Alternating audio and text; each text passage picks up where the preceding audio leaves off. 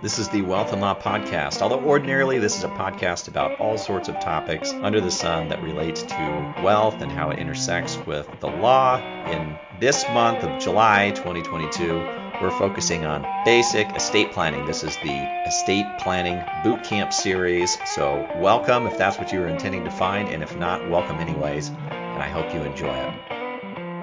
Welcome to the Wealth Law Podcast. I am Brent Nelson, and we are continuing our uh, series on basic estate planning, your estate planning boot camp. And today our topic is revocable trusts, or sometimes these things are called living trusts. Doesn't really matter. Their main feature is that they're revocable and they can be amended. And to help me to describe them and uh, hopefully be helpful on this topic uh, from my perspective, not hers, is uh, Deborah Plum. So Deborah, thanks for joining me.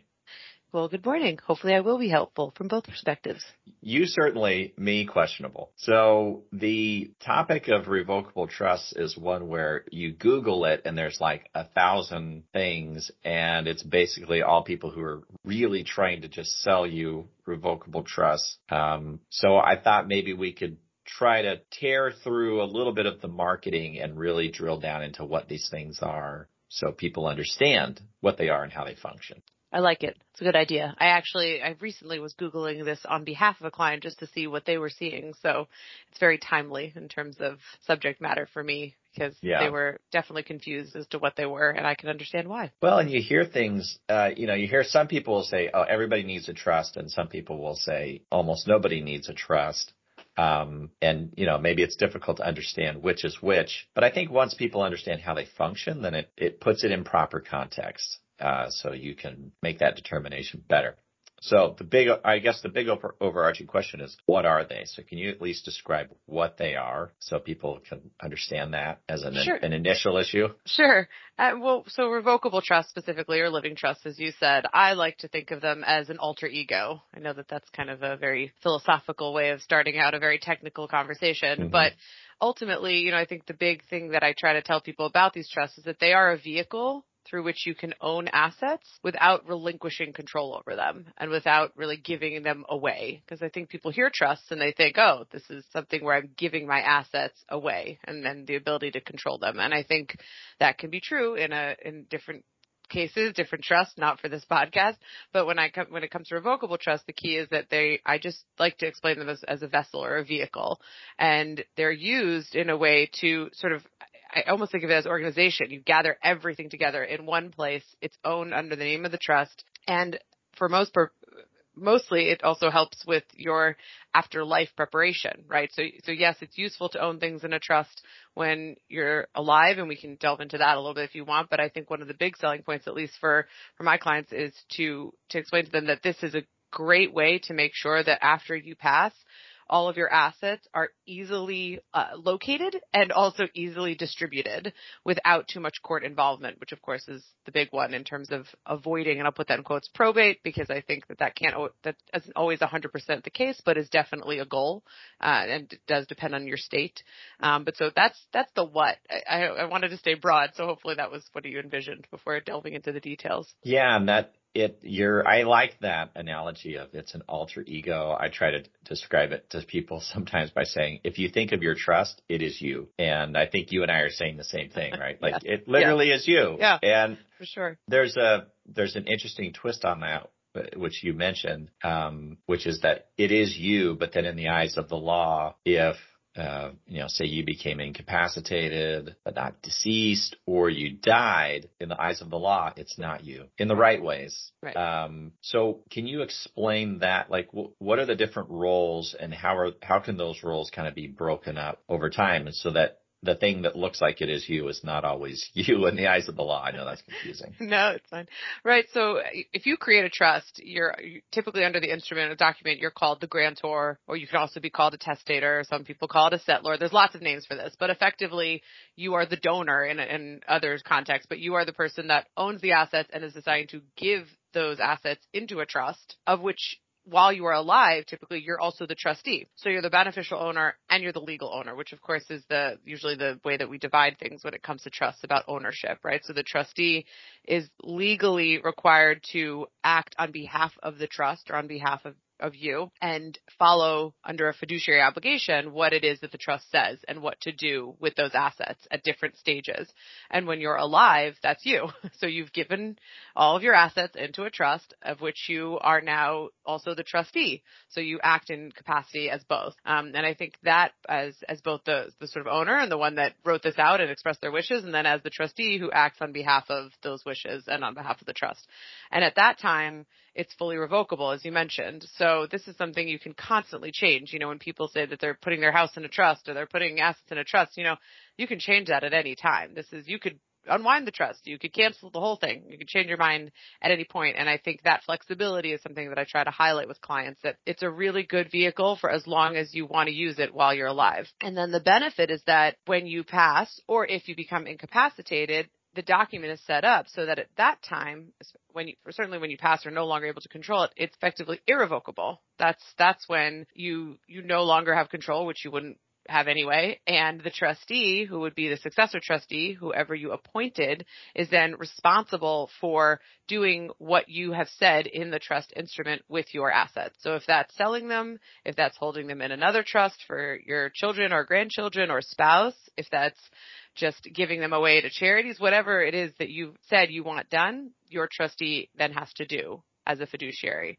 And the great thing is you could have changed that, as I said, up until the last minute. So you can decide today that this is what you want to do with your house when you pass, but then in 10 years you amend the trust and just like that, the rules have changed about what the, the trustee has to do. And then I guess the third role that relates to the trust are beneficiaries. So the time that you're alive, you, it could also be your spouse, depending on how the trust is set up. If it's a joint trust, are the grantors or creator of it, the trustee in charge of keeping things going, but although when you're alive, that's not really that much to do, and the beneficiary. And then upon your death, the beneficiaries that you've named come in. So that's relatives, kids, charities, whoever it is that you choose. Yeah. And I think for some people, they'll, you know, they might be hearing that saying, Oh man, I've got to do, th- I've got to do the job of three people. I used to have the job of one person. I do this trust and now I've got the job of three people. That's not really the way it works. And in fact, um, it all happens simultaneously. So you don't have to split yourself into three, uh, three people or do the work of three. That's not the way it works. It really, the big distinction once you create the trust is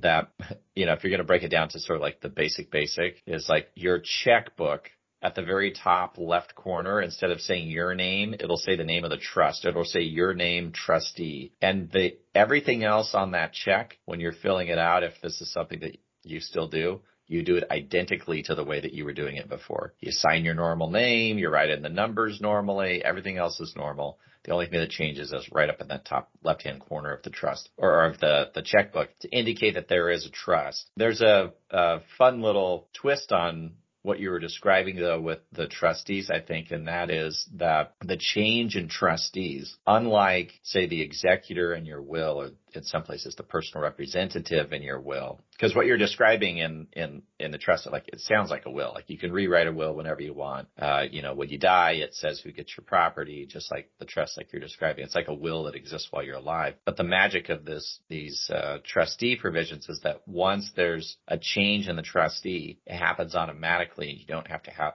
have permission from a court to make it happen like you have to have permission from a court often to appoint a, an executor or to appoint the personal representative after you die. And so it keeps everything private and kind of under one umbrella, like you were describing, like it's this management control. Um, it does that for financial matters. And I think that's the other thing for people to understand about what a revocable trust is and does is that it is for finances. It will not fix family issues. It will not make you a better person. It's just finances. That's it.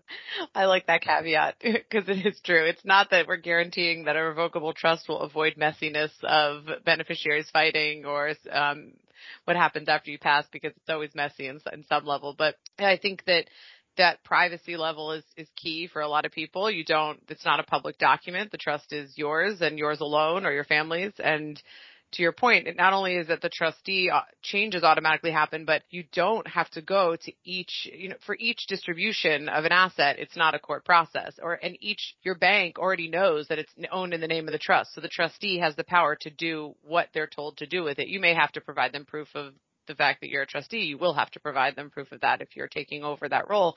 But ultimately it's not like arguing with a bank after somebody well it shouldn't be um, about you know the fact that the personal representative has the right to now distribute money um, as as described in a will so i think that generally speaking it creates a smoother process for the people left behind as far as as you said the financial matters because just of the way the the oversight is not the same when it comes to a trust as opposed to to a will and i think also you know when you talked about the the roles that's that's definitely something that, you know, clients ask all the time. Oh, do I need an EIN? Does the trust pay taxes? Is this a whole nother vehicle that I have to monitor and babysit and write out things? And, and the answer to that as you're living is no, as you pointed out. I mean, this is just, it's a retitling of what you own. You use your own EIN. There's no difference in your tax filings. It's in, in the sense of it's not its own vehicle that has to file taxes when you're alive. So I think that's also something that people can rest easy about. Yeah, absolutely. Um, in another strange twist on things, while you're alive, the trust doesn't exist for uh, federal tax purposes. Right. Um, but it, you know, it sort of like doesn't exist for some reasons and it exists for the right reasons. Like uh, a single member right, LLC. Yeah, kind of like that. So it's like um, I think where trusts do really well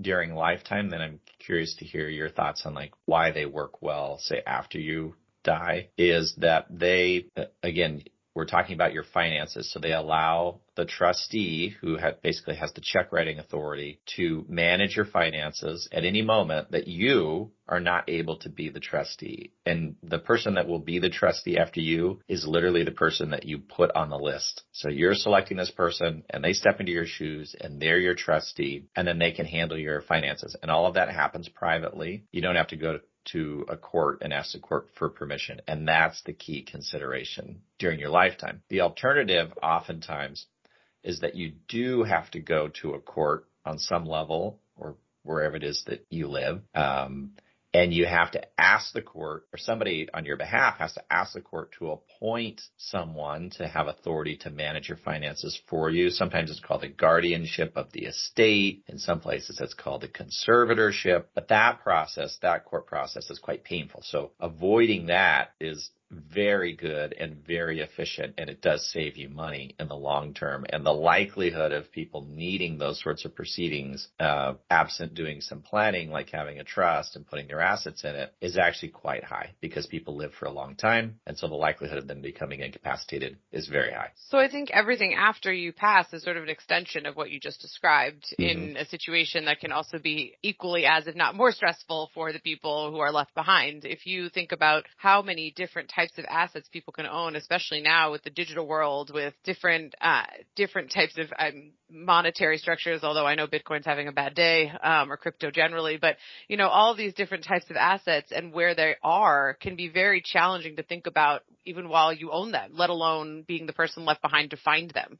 So to the extent that that's cleaned up and organized and everything is owned by a trust, I think that in itself is a, is a level of relief that's offered to people that you leave behind, which I also I talk about a lot with clients. You know, it's hard enough to handle the death of someone. That's going to be hard. No one's, that's not, this is not going to take that away. And it's also hard enough to have to go through somebody else's things to backtrack and figure out where they might have left instructions or where things might be owned, which a will may have all the instructions in the world, but everything is in different places and owned in different names or different structures and they're left to sort of clean that up, so to speak the trust, it's it should be much clearer. And even in states like New York, you know, or cities, I should say, where sometimes the assets that are most valuable, your apartment, you know, real estate can't be put into that trust. Everything else can, you know. So when, sometimes when I hear New Yorkers saying, "Well, what's the point? You know, I can't put my real estate in a trust, so why bother putting up a revocable trust?" It's like, well, everything else can, you know. Just because this one item will have to go through the pains of the probate process doesn't mean that it doesn't make it easier to have this set up in advance. So I think that's that's the first thing. And then I think also it, it's just like you said, the oversight for anyone if somebody can't be a trustee, something changes in someone's lives. I mean, you have this roadmap, so to speak, set out for the people that are left to to handle all these complicated issues. And I think I think that's the biggest one. You know, people talk also about privacy wills are public documents. I think people don't like the, that idea so much. Um, but, but even if, and that can be true whether or not you're, whatever your estate value is. But I do think the most appealing part is just that roadmap that's set up and the lack of need to go back and check in with the court for every decision um, when you're already dealing with a stressful situation. And I will say that if anything has emphasized that, COVID certainly has because the clients that did have to deal with probate during COVID and with shutdowns, I think are still sort of having to deal with the, the ramifications on some level. So yeah, and I think that's a really good summation that they the the trust consolidates everything under one name, under one umbrella, and that it does provide that roadmap. And the roadmap can look very similar to what someone would ordinarily think of as being in their will. You know, this goes to this person, this goes to that person, the rest of it gets split between these other people. You know, this is, you know, how you want your property to pass. Like you imagine some movie where the lawyer's like reading the will to the family, which I've never experienced in my whole career, but that, I'm not sure how I missed out on that, but, um, seems fun. Um, fun, yeah. I wish I could do that. Dramatic but, reading. Yes, dramatic, very dramatic readings. Um, but you know, the trust con- contains terms like that in it. So when people are, if they're trying to conceptualize, you know, what's the difference between a trust and a will? I don't even know if that's really the right question because they have similar functions in that respect. The, the trust just has this added benefit of consolidating the ownership under one name. So you don't have joint accounts here and, you know, a single account there and then something else hanging out here.